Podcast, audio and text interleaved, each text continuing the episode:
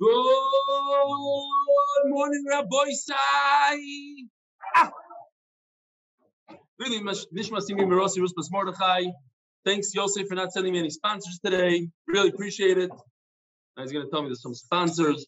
Rabbi Isai, yesterday was an amazing, amazing day. I was in Miami.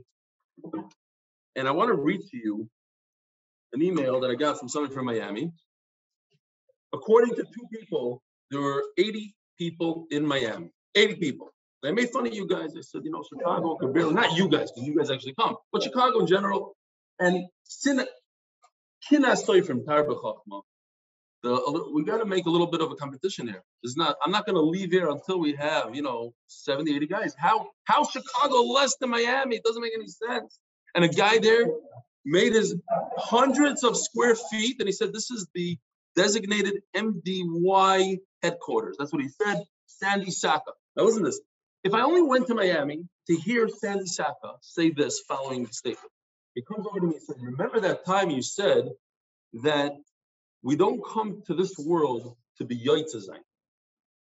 We need to go above and beyond. He says, you know what? Since you said it, I learned the daf before I come this year. There's a guy that took, he says, in, in every area of his life, he sees improvement because of that one statement. And if I only came to Miami for this guy right over here, Max, who brought a tear to my eye or more, dear Rebelli, as I'm new to the shir, I waited a bit before writing to you and recently was lucky to meet you in Miami. After discovering your shir and this wonderful community, it's not been so easy or fun throughout this tough time in the world, but bright spots always sprout when things seem dark. Your share is one of those. I'm one of the famous traumatized high schoolers who you speak of, who essentially abandoned Gemara for less complicated subjects that one could more easily grasp, enjoy, and conclude. I've not made a siyum in over twenty years. I thought I had it all figured out. Learning did not have to include Shas. This this year in Chevra is quickly changing all of that. I just completed the first parak of Sukkah. My family looks up late at night and sees me looking at the screen, cracking up while wearing headphones with an open Gemara. That is not the way I ever thought I would get back into the game, but here we are. And here I pledge to stay for many siyumim to come. I realize this email will soon find its way into the bottomless pit under your desk where all emails go to die. I do have a huge amount here that I need to read tonight. Sure, where's Shui? As long as Shui's giving me permission, we're going. No. But before that happens, no, the irony isn't lost on me, and no doubt it isn't lost on Reb Nachman Seltz, who surely one day will put it all down in a bestseller in only the way he can. While you're toiling and teaching us about build, listen to this, Rabbi, I love this. While you're toiling and teaching us about building walls, including ones that aren't even physically in existence, you, together with your wonderful team, are demolishing walls, the walls that sometimes, sadly, get placed between Jews and their Gemara, learning, and yes, the walls that get placed between strangers and inhibit camaraderie. May Hashem give you the strength to continue to do this for as long as your heart desires. Thank you for your efforts, and listen to this, Rabbi Isai. And thank you for making Gemara great again. Making Gemara great again, Max. I love you. Just for that, it was worth coming to Miami. We only have five sponsors today, Rabbi Isai, but it was worth reading the email before the sponsors. Anonymously. Ellie, is that really not on YouTube? Huh? What'd you say? You really, you're really not on YouTube? I'm really you're not. You're really not streaming YouTube? Really not. You have any other Gary's questions? Gonna kill me. Who's gonna kill you? How you feeling? How you feeling? I'm I'm not I'm I'm pretty tired. I got home at four in the morning. Anonymously, refuah shleima and a shidduch for Pnina Chaya Bas Belo, refuah shleima and a shidduch for a real Moshe ben Breida. Stephen Burak, health and well-being for the family. Lila Nishmas, Moshe Chaim ben Akiva. Chaim, who are you, Chaim? Can you please tell me who you are? In honor of Rebelli. Number of times already, we have this anonymous Chaim. I don't know who he is. Anonymously, Lili Nishmas Rav Aaron ben Rav Yisachar Doiv Belza, the Belza Rebbe. So Yishkoyach Chaim, really appreciated whoever you are. Paras HaChodesh, Michael Bemela wasn't able to make it last night, even though we were in Miami. There were a number of people that drove him from Boca over an hour. In memory of his mother, Barfegabah Shmuel and father Menachem ben Elchanan, and in the merit to make it to Yerushalayim for Rosh Hashanah this year. Amen. Yerushalayim, Uma. Uma, Uma, Uma. Whatever you want. Shkoyach. Here's another one, Rabbi Isai. We're on a roll. Listen to this email from Jeff, Jeffrey Rosenberg. Thanks for bringing uh, this text to me. I don't know what that means. First, I don't consider myself religious, but always aware of my Jewish heritage. I spent so much time and money searching for something I called spirituality, but they were always missing something. There's so much fluff out there, and there was no substance. I started exploring sites like Sefaria, and that's how you pronounce it? Sefaria. And Torah anytime to get closer to the source materials and original texts, and not some guru distilling information. I admit I was attracted to the free volume of Talmud since I'd never had an opportunity to study this growing up. It was just a set of books I would see in a library. I'm now looking forward every day to actually reading a full daf, and even when I get lost, I seem to be able to find my place again very fast. Either I did actually learn something in Hebrew school as a kid, or the words are truly guiding me back to my roots. I want to also share something a little bit more personal. Living in California, I normally end my workday with a substance that is legal here to cut the edge off my stress. Since I started the daf with Sukkah, I wanted to be fully present, and I have replaced it with your shear. Since I started the daf with Sukkah, I wanted to be fully present, and I have replaced it with your shear. I may not understand everything yet, but I know that showing up every day has been one of the best things for me, both physically and spiritually. Best, Jeffrey Rosenberg from California. Unbelievable stuff, Roberta. Now you know why we read these emails. All the stuff. All right, there's a lot more, but we don't have time really. This is Eitan Merwitz. You know Eitan? Listen to this. He's in the middle of bike for Chai, which I was on the first, I believe the first, very first one they've ever done with Louis Polam, around Lake Tao. And here he is doing Chazara, he writes, on his bike. Must be a very slow biker. I want to tell you something. That that email, the guy got a free Gemara, Jeffrey, got a free Gemara. Yesterday in the Shir I mentioned, I don't know if you were watching, Gemara says, is the size of a coin, that's the zuz on the top. The sun shines through and the rays spread and come four times the size, the ister on the bottom. And I said, everybody take it to where they want to take it. But here's a beautiful, this was the Gemara yesterday. Here's a beautiful example. A guy spent twenty-five dollars on a Gemara for Jeffrey. And who knows what's going to happen to Jeffrey? Whether it's him, his children, his life, everything. For twenty-five bucks, you could change a guy's life. That's Kizuzah, Mamish, Azuz, twenty-five, twenty-five cents, twenty-five dollars. It's all nothing. It's Narishkeit compared. Imagine the guy finishes Shas, finishes a Masech. It's unbelievable. Rebelli, Jeff is on now. He is? Yep, I just spent hey, Jeffrey, on. Everybody, want to see what Jeffrey looks like? Here he is in Chicago.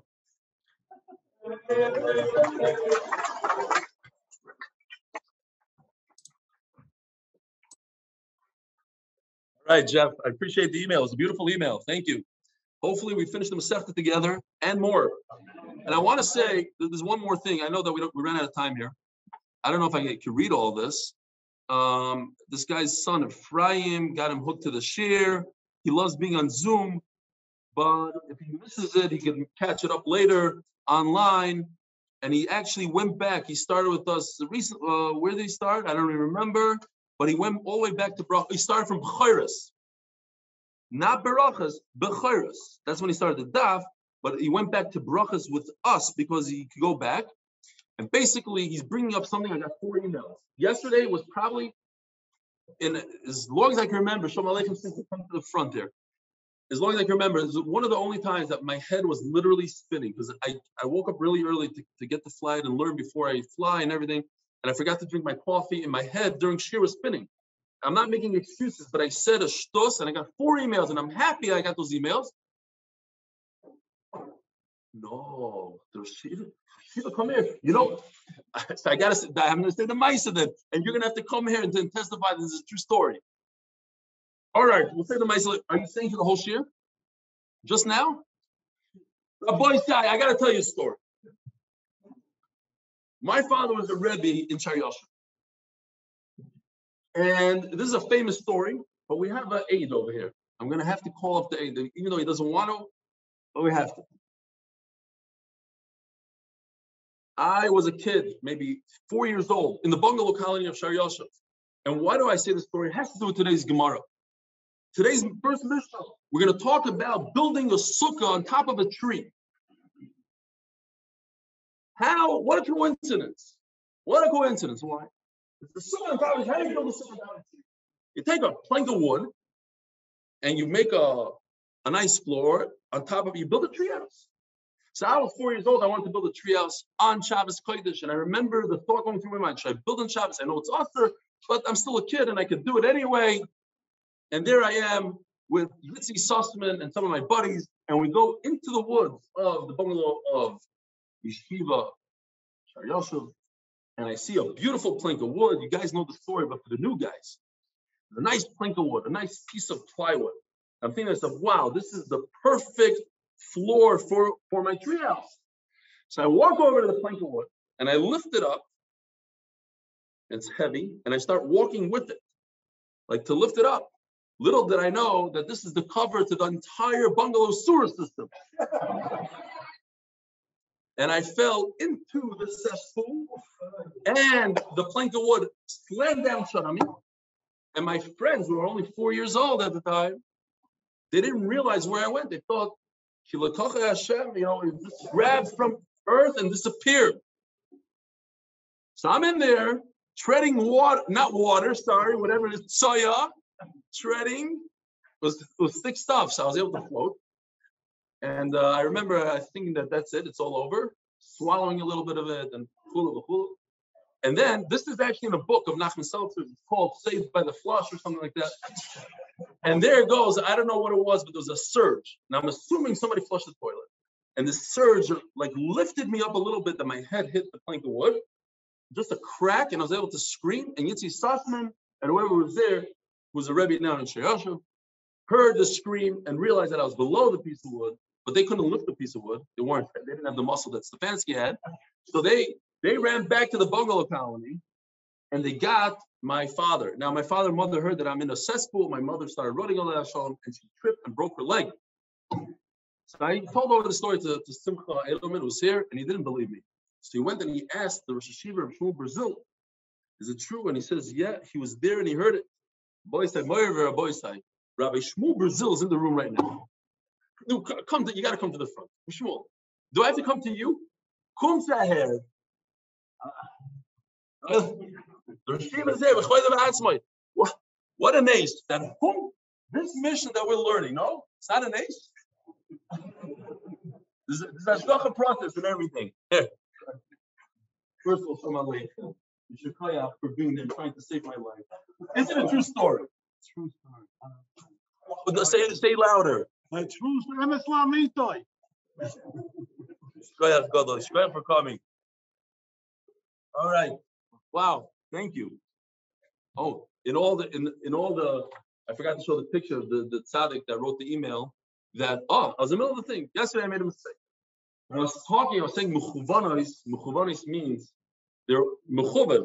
They're they're one on top of the other. Instead, I said that to the side, whatever. I don't know what I said. I didn't go back, but I got four emails and Baruch Hashem, I was paying attention. Here's a quick picture of the the group picture that we took in Miami. You're scarred for everybody that attended. Oh, and since we, what is this? This is probably a record. The most time that we spent before we even signed the Gemara.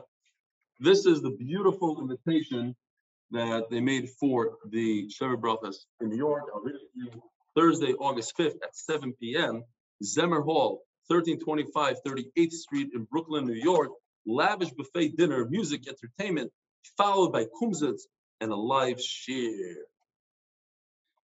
The Olam is uh, putting it together, and whoever wants to uh, donate to the cause and could afford and this is is, is welcome to, to be mishtatef. Okay, tomorrow's shir, by the way, twelve p.m. right here in this room. I'm doing it early because I have to make it to the hotel somehow for Shabbos. So twelve o'clock. Here we go. Here says the Mishnah. Daf Chav Beis Amud Beis on the bottom. Brand new Mishnah, brand new Masechta. Shui, if you want, you can turn to Chav Gimel Amud Beis and take a peek over there and you'll see we're doing okay. Says the Mishnah. If somebody makes a sukkah, he builds a sukkah on top of a wagon. I don't know if I'm going to see a picture, but we have a picture anyway. For all these things, we have pictures. It's beautiful. There you go. It's on top of a wagon. Oh. Is there a problem with a Lubavitcher sukkah in our days on the back of a pickup truck? Now, if you do it on, if you do it on a, on a wagon, it's okay. How about the back of a pickup truck on Yom Tov? You go on to the pickup truck and you shake up the pickup truck. Is that a problem on Shabbos? Usually, you're not allowed to move a pickup truck on Shabbos. I have some pictures for you, just in case you want to know what it looks like. First of all, I thought this, this picture was amazing. A bunch of guys with sukkahs on their bike. So I'm not going to ask that question. What about this? Here's your pickup truck. Your guy on the pickup truck. The answer is that it's mutter on Shabbos and Yom Tov because it's a klish melach b'lisav, it's certain mekayma, it's fine to go on a pickup truck on Shabbos. Or if the, the sukkah was on top of the ship, that's even worse than on the deck of the ship because on top is a, it's a lot windier, and that's the discussion in the Gemara. Since it's windy and the sukkah could blow away, maybe that's not a proper sukkah. Sheira, nevertheless, it's kosher. Va'aylan la b'yanta. You can go onto a wagon. That's for sure not mukta. On a ship also. The Gemara, it's Rashi points out, it's only because of the second part of the Mishnah that I even have to say this part that you can go on on Shabbos. B'rosh ha'ilah. However, there's an ister to go on a tree on Yom Tov. So if you build a sukkah, you see, isn't that crazy that the Rosh Hashiva, the Noble Story, walk, just happened to walk in? This is what I was trying to build. The end of the story was that I looked at my father and I said, Abba, I left my yarmulke in the cesspool. He's like, it's, it's okay, just stay there. Yeah, okay. Anyway, that's where all the stories started. I was only four years old. I was like, life of stories. Baruch Hagamo, a sukkah on top of a camel. These are good, but you cannot go on a camel on Shabbos, so you can't go on the sukkah on Shabbos. The concern is that you're going to rip off a, a twig from a tree and whack it on, on, a, on a tree also. You know, we're, we're concerned you're going to break off a branch. What if it's, for the most part, on the tree, and one of its legs, like in this picture right over here, is human-made. It's a kosher sukkah because you need to come onto the tree for it to stand, so it's still considered it's on the tree. However, if three of them, three walls are made by man, like so, for the most part, it can stand on its own. It just happens to be, there's a little support from the tree. So then it's different. It's ksheira, v'aylan la b'yanta. Then you can go on yanta because you're not really going onto a tree. You're going onto three platforms, and the fourth one is a tree. So it doesn't really count, that tree. Zach Lau says the Mishnah, if you can remove the tree and it will stand by itself, ksheira. You know, I just thought about this. There's a halacha also that when you daven Shmoneh Esrei, you shouldn't be leaning on anything. So the, the, the klal is, if I take the table away and you fall on your face, then it's asur. If you're just like putting your fingers there, then it's okay. Unless a person is elderly and he needs that support, of course. Okay, says the Gemara. If, okay, so again, so if you could remove the tree and the, the sukkah continues to stand, then it's not an issue, b'chlal. Then it's one hundred percent kosher. You can go on and on. Says Gemara, Mani Masnisin Rebbe Akiva. Our Mishnah goes according to Rebbe Akiva, the Sanya. If a person makes his sukkah on top of a ship, it was very common, as we're going to see. Ma'isa Shahaya. Rebbe Gamliel Poisel. Rebbe Gamliel says no good. Rebbe Akiva Machri says it's good. What's the what's the issue? Ma'isa Rebbe Gamliel Rebbe Akiva Shoyim Besvina. Interesting. They were going on. I wonder where they were going exactly. They lived in Bavel. Where they lived, they lived in Eretz Yisrael. Where where are they going exactly on a, on a ship? I don't know. Rebbe Akiva was in time of the Mikdash. Is there a Yisrael? He said, okay. They were going on ships. Omad Rebbe Akiva v'asa sukkah b'rishas sfina. He went.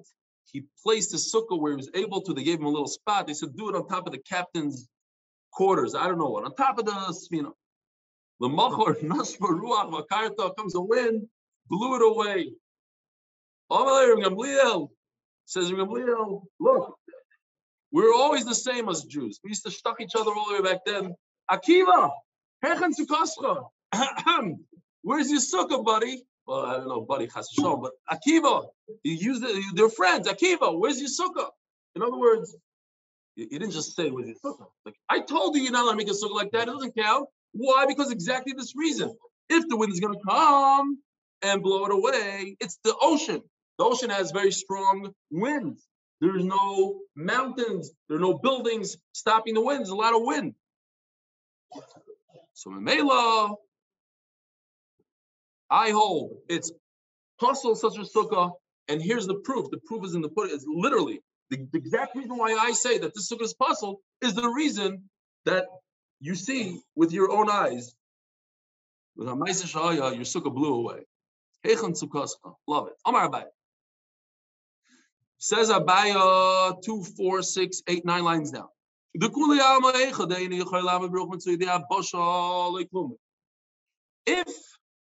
this you build a circle where a typical wind comes, you have the typical wind and not so typical. A common wind. If a if you sukkah cannot stand to the common wind on the ground, in other words, common wind, like lumi, it's not even a sukkah. Your sukkah has to be sturdy enough to withhold your common.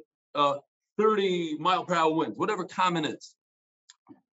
And if it could withstand an uncommon wind, fifty-five miles an hour, whatever that is. Rashi points out, Eina Mitsuya the Abasha is equal to Mitsuya of Yam. In other words, on the ocean, your winds are going to be the uncommon winds of the ground.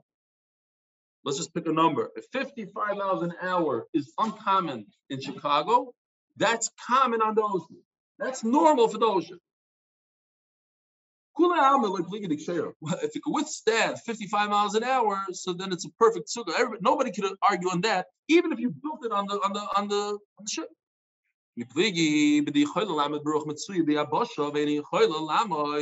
Whatever the girsa here is, the point is. When it could withstand typical winds of the ground, but not the typical winds of the ocean. What's the, what's the concern here? Do you have to build a sukkah? Let's say you're in Africa. In Africa, they have very strong winds, let's say. I don't know where. You live in Malibu, California, on, on the beach. And over there, I, I understand that they probably have good winds there because they have good surfing. That's what David Agal told me, the guy that came to visit me. Just the same as well. So I, I just made that up. Could be that they don't have wind at all. But let's just say there's certain places in the world that have strong winds all the time. Does that mean you have to build a stronger sukkah there? That that's that's the question here. That that you say yes, he says no. Rebbe Akiva says no. I'm on the ocean. Can I build a sukkah that's typical for this world? Hashem say build a sukkah that with, can withstand thirty miles per hour wind. And if you live in Africa, it's thirty miles. And if you live on the ocean, it's thirty miles. Or no, every individual place, you have to build a sukkah for that individual place. You say, common sense says that each place you should build, you should have to build it for, for what it has to withstand. I hear. Rebbe Gamliel says the sukkah has to be sturdy, kavua. And since I'm going to slow down here because Jeffrey's listening. Maybe other people. Since it cannot withstand the common wind of the ocean, which is, as Rashi explained, the uncommon wind of the ground, like Lumi. It's not even a sukkah because you're on the ocean now. And you did not build a sukkah that, that satisfies the current, what's the word? The current conditions that are necessary for where you are right now. Like Lumi, so it's nothing. Rebbe Akiva Sober, no. Rebbe Akiva says not like that. Sukkah diras aribinan. You are coming, if you hold that a sukkah has to be, that was the whole machlokes, eight man da amrim that say that a sukkah has to be solid, like Rabbi Yehuda and Rabbi Shimon and all these people, they held like that. But the common uh, and the halachas, you don't do pela. It doesn't have to be that strong. So Rebbe Akiva Sober, sukkah diras aribinan. It only has to be a temporary dwelling. And the Abasha, since it could withstand a normal wind of regular earth, ground, I don't have to concern myself about the crazy winds on the ocean, even though I am at sea right now. Okay, next sugya. If you didn't understand that, we have a brand new sugya, as if nothing happened before. If you built a sukkah on top of a camel, who does our Mishnah go according to?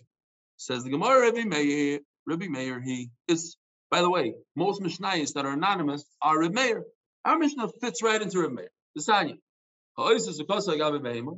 If you build your sukkah on top of an animal, for instance, it's a little different than before. You put two doors down and you build a nice sukkah on top of animals. Reb Meir, Machshir, review the Paisel. Here's Reb Meir. Reb Meir says it's kosher. Reb Yehuda says it's Paisel. My time with the Reb Yehuda.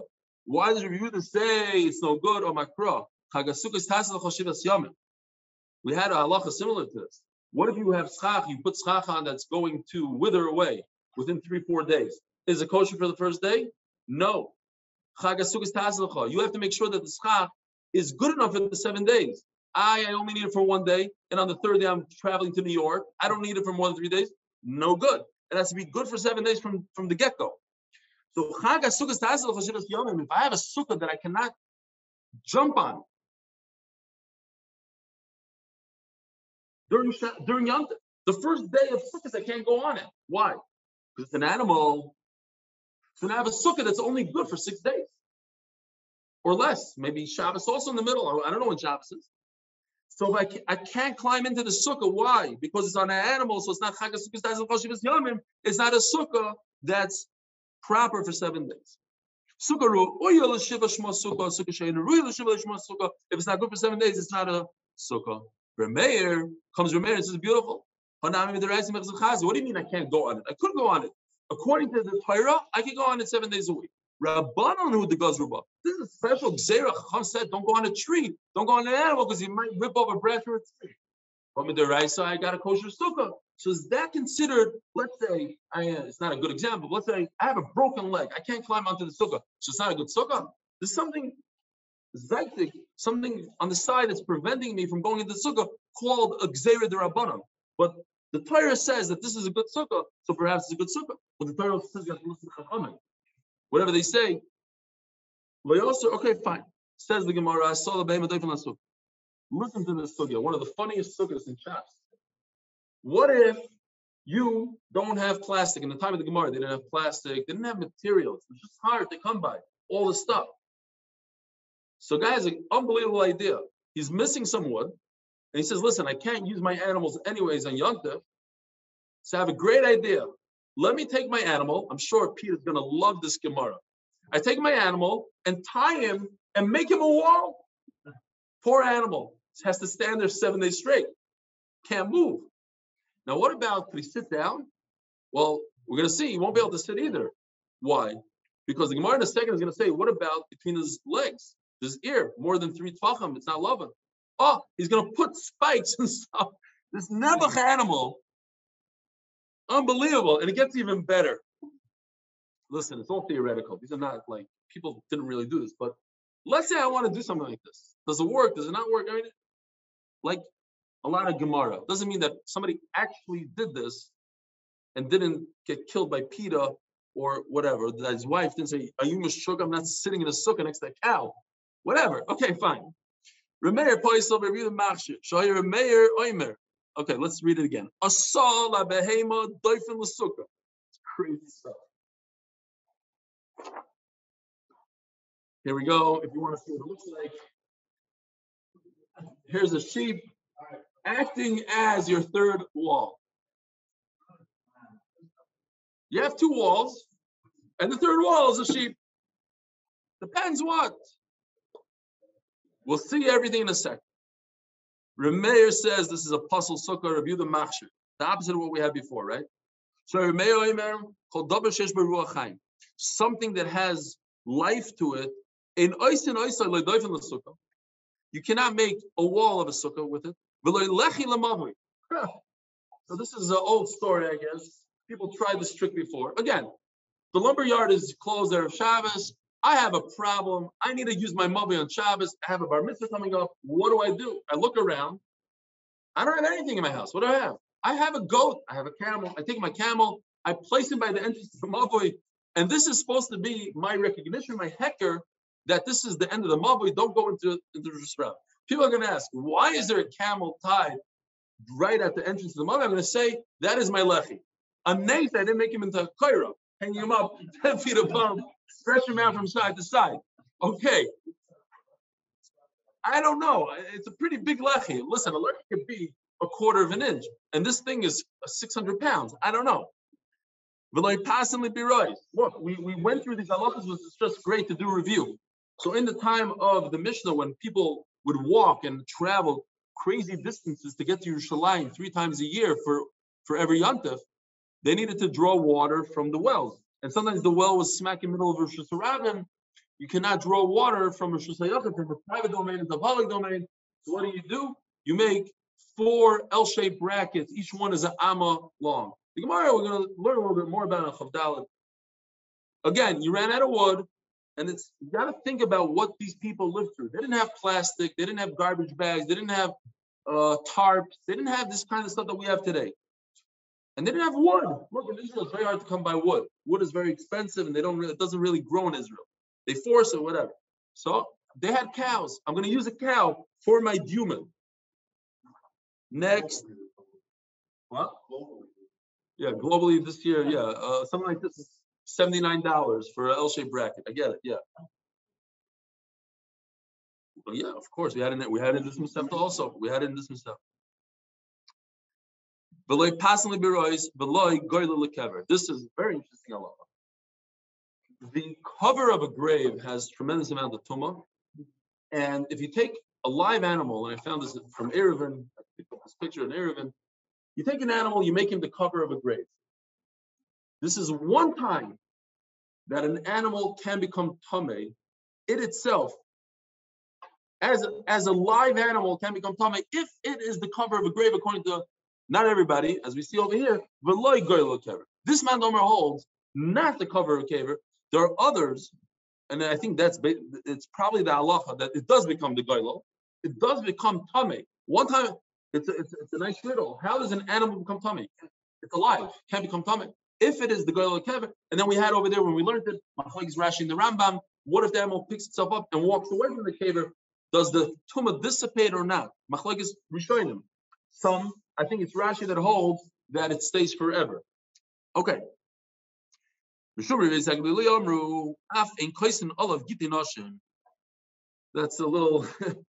I, I'm telling you, this is from the funniest thing ever. A guy decides to uh, be nice to his writer a divorce on the animal itself. Give her the whole animal. Here you go. Can't do that. It's not, it's not even a prank. Maybe it is a prank. Yeah. Honey, I got you a gift. Here's a nice cow. She's all excited. And she takes one look, and there's twelve lines of a divorce bill on it. Gevaldik. Yeah. Okay. My time with the Reb Meir. Why not? Abayah Hashem Atamos. The concern is we're concerned of the possibility that the animal might die. So here we're going to go into a little bit of a sugya. Do we ever concern ourselves with death? Is that a concern? People are alive. Animals are alive. Do you have to be concerned that somebody might die tomorrow in, in five minutes? Will an animal die? Maybe. Why should I be concerned? Animals usually live. Why am I concerned? It's only seven days. What's the big deal? I've been tied up many times for seven days straight in one spot with sticks underneath my stomach and not being fed. It's not a big deal. It happens. Shema Tivrach. Reb Zera Shema Tivrach. We're concerned, maybe he might run away. So Rabbi Isai, oh, I love this. Here's a sugya. This is a psychological thing. You know what this is? This is an elephant lifting up a car. It's a joke. I, I've seen videos of an elephant picking up a motorcycle and tossing it literally thirty feet or something. An elephant can do this. You know what else an elephant can do? It could take it could take a really mature tree and uproot a tree. Just uproot a whole tree. And no problem. Yet, there's, there's something called baby elephant syndrome. What is that? That is, if you tie an elephant, that's what they say at least. I'm not an aide to this, but they, it, it, even if it's not true, the idea is very true. And that is, if you train an elephant from when it's a baby and you tie him to a pole with a rope and he cannot get out of it, he tries and tries hundreds of times. So you condition his mind that if he's tied to a rope, to a small pole, he can't get out. So if you take a seven-ton elephant that was conditioned like that, and this is what they say, it's called baby elephant syndrome, and you tie him to a tiny little pole with a little rope, he will not run away because he won't even try. Ah, he could do this. He could snap a mature tree in half with his thing. He could, even a dog could get out of this pole. He won't. Why? Because he's conditioned. Why did I tell you this? Because I think, if you think about it, there are so many things in our life that we don't do. I speak to many people about real estate, about, about learning Torah. I can't do it. Shas is too much for me. But who told you? It's something that you condition yourself. We are our biggest enemy. We have baby elephant syndrome, if you think about it. Why don't you do this deal? I can't. It's too much money. It's too much this. Why don't you jump to another career? I can't. I can't. All these things. And in Torah also. Why can't you do it? I can't. Why? Who told you you can't? No, it's way too much. two thousand dollars. It's the commitment, the day to every single day that I can't do. But it's all in here. So you told yourself that you can't do it when you were younger or whatever it is. Somebody told you you were conditioned like that, and maybe you can't do it. Think about it in different areas of your life, and you'll be a better person. Because there are many things that we can overcome if we just understand that the reason why we don't do X, Y, Z is because of some narrower thing. M S, it's true. How did I get to this? I saw this line over here. Bepil kosher. If an elephant is tied, kuli alma loy pligi, everybody agrees. Binami mayis yesh benivlasoi asara. Even if the elephant topples over where he's at, he's so large. I have a picture of Stam. Why not? Talking about the safari and a bunch of lions. They are on a carcass of an elephant. It, it's huge. Even if he's dead, he's more than ten fachim. I guarantee you. I've seen it up close and personal. So the whole machlokes is elephant that's not tied. According to the Maimon, it says we are concerned that it might die. We're not concerned because since it's not tied, it might run away. And not might, it will. What is run? Why would an elephant stand in one spot for seven days? So it's going to move. But according to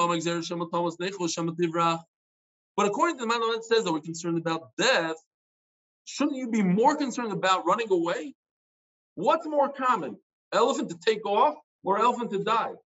Taking off, because elephants take off every minute of their life. They're constantly on the move. So obviously, that's more common. So how come he's not concerned about running away? It says Gemara Elo, so we have to say, if the elephant is not tied, everybody agrees that he's going to run away. That is a, a very big concern. It's not a concern, it's a guarantee. Kipligi b'behemak shura. So the whole machlokes is an animal that's tied. L'man d'omar, according to, to the man d'omar, that says Gzeir Hashem Thomas. Abayah who says Gzeir Hashem Thomas, Chai Shinon, I have to be concerned, maybe the animal will die. And I won't have a wall. He'll just plop down the wall. Zera says that we're concerned about running away, not concerned. But according to Maimonides, it says we're concerned about running away. How come he's not concerned about death? Says the Gemara, Misa l'shchicha. Misa happens once in an elephant's lifetime, and it's not going to happen today. Why should I be so concerned? Elephants live how long? thirty, forty years maybe? I don't know. So how long, Amy, how long do elephants live for? fifty, seventy-year-old elephants, he says. Okay? Amy knows the stuff. They never forget. Ask the Gemara, but what about between the animal's legs? If it's a taller animal, it's not a good wall. You don't have love of it. What are you going to do? Again, this is all theoretical. There are people, I'm not going to make fun of my wife anymore. So there's people like my wife's sister who would ask, I don't know, nobody in the right mind, why are we learning this in the Gemara? Why? It's not important. The, the, the point is, we have to know these halachas because maybe it could apply in other areas and other things, and it's just cool to learn the stuff. But what about lavod? That's the Gemara. This is mamish. It's a rahmanas. Here's a sheep. We put poles underneath it, and we or or leaves. Do whatever you need to do. Jeffrey doesn't like it. He's shaking his head. This is crazy. I'm calling Peter. Don't call Peter yet. Hold on a second. We're not done.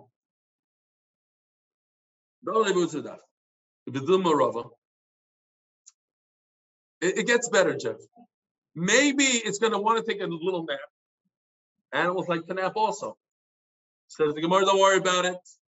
I'm, I'm serious. This is literally a Gemara to, to talk to my wife. But what about this? Okay, I took care of that problem. But what about that? Took, and who's going to feed it? I'm going to bring a babysitter. And what about, we're going to go through all the steps here. What about the fact that I might want to sit down?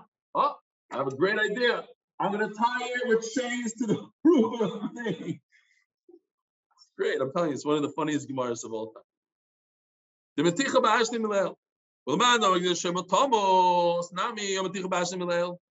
if you're already coming, the Gemara is smart over here. The Gemara says, oh, you think you have a good idea? You, you came up with a great hop. Oh, great invention. You could tie him to the roof. So how come that doesn't work when he dies? This goat, if it dies, what you, what's your concern? It's going to die. And if it's going to die, what? It's going to plop down. It won't plop down because it's tied. So how did you make a difference if you're so smart and you know that I could, I could get away with tying, tying this animal and it's going to avoid him taking a nap? So how come this doesn't work for a dead animal? Says the Gemara, because I'm, I'm talking about the craziest of the craziest cases. I'm trying to invoke the concept of love it over here. It's exactly three problems. Here's the great picture. They went to the Impala. I mean, it's a deer, whatever, but this, if you go to Sefaria, they have these guys all the time. This is the McDonald's of the, the lions in Sefaria. The, the lions don't like it so much, not such great meat, they say. But if there's so many of them over there, that and they're easy to, they're very fast, but whatever. So we'll call this, this it looks like an impala, but it's not real. Okay. So he ties him up. Here's his hutzay over here. It's great. He has a three tfachim, but it's exactly three tfachim to the schach. What happens is, since he's dead, you know what happens to an animal if it dies? And it has to be there for seven days. First of all, it smells geschmack, but it, it starts, it starts shriveling. The kivin the ma'isa kafta v'lava daite. The Gemara, he's not going to pay attention. Everything else is great. The sukkah smells good. His wife is happy. The animal died. It's hanging perfectly at the right amount. So he's not going to think about maybe it shriveled a little bit. So now it's a little bit of a shrivel. Okay, great. We're done with that sugya. Whoever has issues, we'll speak about it later. Yeah, we just turned to the Chav Gimel Amud Beis, sponsored by the M D Y Tehillim group. For all those who need Shidduchim, Refuas, and Yeshuas, please join tehillim dot eight min daf dot com. Says Gemara, Abayah, Meir, Chai Shlamisa, Rebbe Chayesh. I forgot to I forgot to pull out my clock. Let's see if I have it here. Oh, it matters. We have to know if we're going to go right through Chav Dal and Aleph all the way to the bottom or stop on the top. Says the Gemara, did Abayah really say that it's Reb Meir who's concerned about death? And in fact, the Gemara is going to flip it around. That's the Gemara's answer. So Reb Meir, Abayah says, is concerned the animal might die. Rabbi Yehuda is not concerned about death. We don't have to be concerned today about death. We have to be concerned about death. Obviously, we think about it a lot, and that's why we do tshuva, and we learn a lot of Torah, we do a lot of chesed, but not today. Basnan, we learned in the Mishnah, Bas Yisrael Shenisus L'Koyim. If uh, Yisraelis marries a Koyim, V'holach Bailam Dinasayim. Now, it's great to see this chart again, and every time we can show this chart, we see it again and again and again. For the new guys, it's great. For the old guys, they're sick and tired of it. If you have produce, you have one hundred apples, you, you have to give the kohen two percent, approximately two percent. Let's call it two percent. Now you are left with, this is typing, ten percent, the, the ten percent that we get to from. But it's based on this. two percent goes to the kohen. Now you're left with ninety-eight percent. You give ten percent of that to the Levy, and that's called Meiser Rifa. And the Levy does step three. We're not concerned about the Levy. He has to give ten percent of what he got to the Kohen, which is one percent. Then, after that, we do Meiser Sheni. Shemitah has seven years. So in year one, two, four, five, you give ten percent to who? To yourself. But if you can't carry that produce up to Yerushalayim because it's too heavy, you can redeem it in cash, bring the cash to Yerushalayim, and buy whatever you want with it, food-wise. Okay, so this woman marries a kohen. So now she could eat truma. If he dies and they don't have children together, she cannot eat truma anymore. She goes back to her father's home. She's a regular Yisraelis. So if her husband goes on a business trip, and think about it, they used to go for years sometimes at a time. Mamish, if they had to go from, they had to go across the ocean. They didn't come back a week later. They didn't have cell phones. There was no telegrams. You don't know if the guy made it or not. Maybe he's dead. So how could she eat truma? Maybe her husband is no longer alive. How many stories do we have that husbands went? Even the younger guys used to get married and go to yeshiva for a whole year, come back once a year on Yom Kippur when they were really young. It was common practice. No communication, nothing. No letters, no cell phones. Maybe he's dead. And if he's dead, how could she eat this truma? She can continue eating truma. Because a human being has a chazaka, we have to say, if he's alive today, he's going to be alive tomorrow. There's a chazaka, concept of chazaka. And we have to question, if a person wants to divorce his wife, it's a conditional divorce. They stay married, but a minute before he dies, the divorce goes into effect, the get goes into effect. Why would somebody do something like that? To avoid Dibum, says Doctor Dauber. Very good. To avoid Dibum. If a person dies childless, then his wife falls to Yibum, to his brother. So he wants to avoid that. He doesn't want his wife to go through that sorrow. He chaps who his brother is. So he, he, he writes a divorce. And he says, I'm not divorcing you today. Don't worry about it. But if I die, five minutes before I died, you're divorced. And Mamela, a divorced woman, doesn't fall to her brother. And that's why he does so. So, in that case, can she eat truma at any given moment? If she eats truma now, what if she, her husband dies now and she was divorced five minutes before that? It's always retro, retroactive, five minutes or whatever, whatever is nice. The halacha is asura lechol betruma miyad. She has to stop eating truma immediately because at any given moment her husband dies, could die, and at that point the get will go into effect a few moments before he died, because that was the condition of the get. And we don't have a chazaka of Cheskes Chaim, that he's, that he's alive. So we asked that, that contradiction there, and Abai says not a contradiction. So Abai says, Remeir holds, we're not concerned with death. Over here he said Reb Meir is concerned of that. It's the reverse, right? It's Reb Meir who says, I'm not concerned about death, and therefore, if my husband is in Medina Sayam, he's overseas, I can continue eating Truma every minute. Why? Because a person has a Chazaka, he's alive. But the other case of Yibo, I give a conditional get, then I, I'm concerned that the guy's going to die any minute because it's not Reb Meir. I'm sorry, that, that's Reb Meir is the one that says I'm concerned with death, and he's the one that says that she can't eat right away by Yibo. Or Rabbi Yehuda, I mess it up, yeah. Or Rabbi Eloikash, or Reb Meir who says I'm not concerned about death, and Or Rabbi Yehuda the Chai Shlamisa. In the case of Yibum, we're concerned about death. That's Rabbi Yehuda. In the case of a husband overseas, we're not concerned about death, and she can eat truma as much as she wants, is Rebbe Meir. Okay. The Sanya. This is a famous Gemara. We had this a number of times. Kusim. Kusim, we know what Kusim are, but just to repeat, why not? Hazara. A Kusi, there was a whole nation of people that came and they became converts, became Gerim, as Machlokes throughout Shas. Are they real or they're fakers? Is it because they were just scared of death and that's why they became Jews?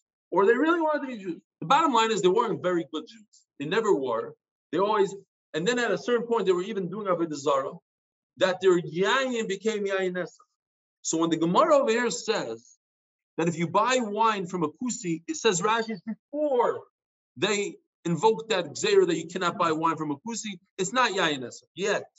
Later on, in later generations, it became Yayinessa. Says, says the Braisa that if you buy wine from a Kusi, and you don't have a way to separate Trumas and Maisrus, right? If you live in Israel now, you, the wine has to have Maisrus, Trumas and Maisrus. So if you have a Hefshar on it, great. If not, you shouldn't buy it anyway. But let's say you want to take your Chazanishnik, so you pour off whatever you do. But they do, they have, they have like money on the side, stuff on the side, and that's how they do it.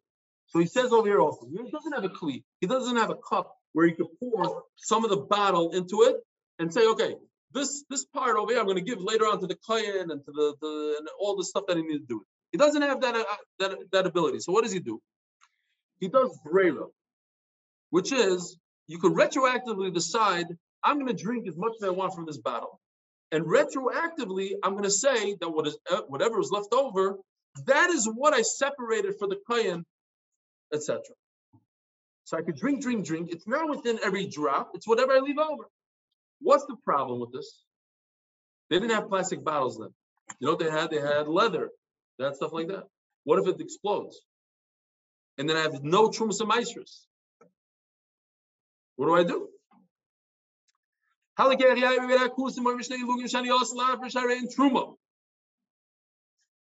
So he says, now he has one hundred lug.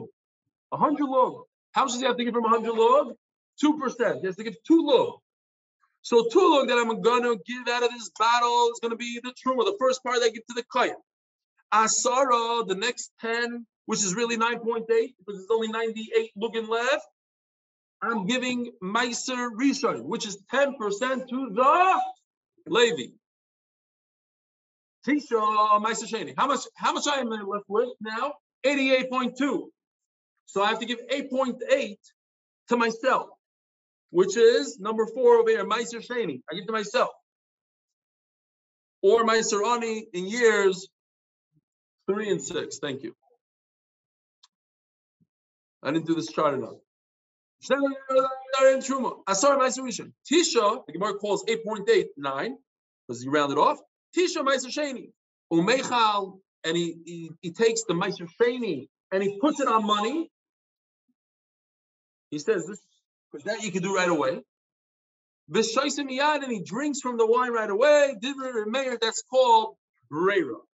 I could retroactively decide which part of it is going to be Truma and Meiser later on. Rabbi Yehuda. So here you have Reb Meir saying, I'm not concerned that this is going to explode. This is going to be destroyed. I'm not going to have leftover. And Rabbi Yehuda, Rabbi Isai, over here, Rabbi Yehuda all of a sudden is concerned that the battle is going to break. Somebody that's concerned about a bottle breaking is certainly concerned about an animal dying. It's more, it's more far-fetched to say that something's going to break than to say that an animal that usually dies anyways. Not every bottle breaks, but every animal dies. So if he's concerned for, for breaking, he's going to be concerned, the breaking of the neshama, of dying. Says the Gemara, Epo, Hudaf Chav Dal Raman Aleph on the top, second line down, Epo. You're right. We have to flip it around. It's Reb Meir Chai Shlamisa, like it says on top of Chav Gimel Am Beis. Reb Meir was the one. Abayah is the one that said that Reb Meir holds. I'm concerned about that. It's just flipping the names now. Over here, you see that Reb Yehuda is concerned about that based on the bottle, and it's Reb Meir who says, "I'm not concerned about bottle breaking," and he's not concerned about bottle breaking, but he's concerned about death. Right? Think about it. Reb Meir doesn't care about breaking bottles, but he cares about death. He, he's, he's concerned an elephant is going to drop dead, but he's not. He doesn't think the bottle is going to break over. Doesn't make sense. So therefore, Epoch, Reb Meir Chai Shlamisa, Reb Yehuda Loi Chai Shlamisa. The Sanya will just learn one more line. The Sanya Salah Behema Doiv on the Sukkah. If you make an animal into a Sukkah, Reb Meir Paisel, because I'm concerned about death. So Reb Meir is Chai Shlamisa. Reb Yehuda Machshir, Reb Yehuda says it's a kosher sukkah because I'm not concerned about the animal dying. So in fact, it, it, these are these are shilas, whatever it is. It's a shilah, not so much for the wall of the sukkah. We're talking about making an animal into a wall of a sukkah so that you remember the sugya. But it has to do with, could I write a divorce on an animal? Could I do certain things with an animal? Am I concerned about human beings dying? About animals dying? Do I have to be concerned at every given moment, maybe this guy's going to drop dead? Maybe not. Rabbi Isai, have a wonderful evening. Tomorrow, Bezer Hashem, at twelve o'clock, Chicago time, which is one o'clock, New York time. I'll see you there. Have a wonderful evening. What's the Shabbos? Yeah, it's question of the mute, though. Ellie, one Motzi Shabbos? Oh, Motzi Shabbos, I'm not going to be here. I'm going to be in the hotel, but it's going to be pretty much the same time. Like, uh, oh. I should make it eleven fifteen Chicago time, what's Shabbos, so that it's seven fifteen in Eretz Yisrael. That's probably what we're going to do. Sunday is is the wedding. Oh, I have to I have to announce it. I have to figure out what I'm doing Sunday. There's going to be a share. There's going to be a share on Sunday.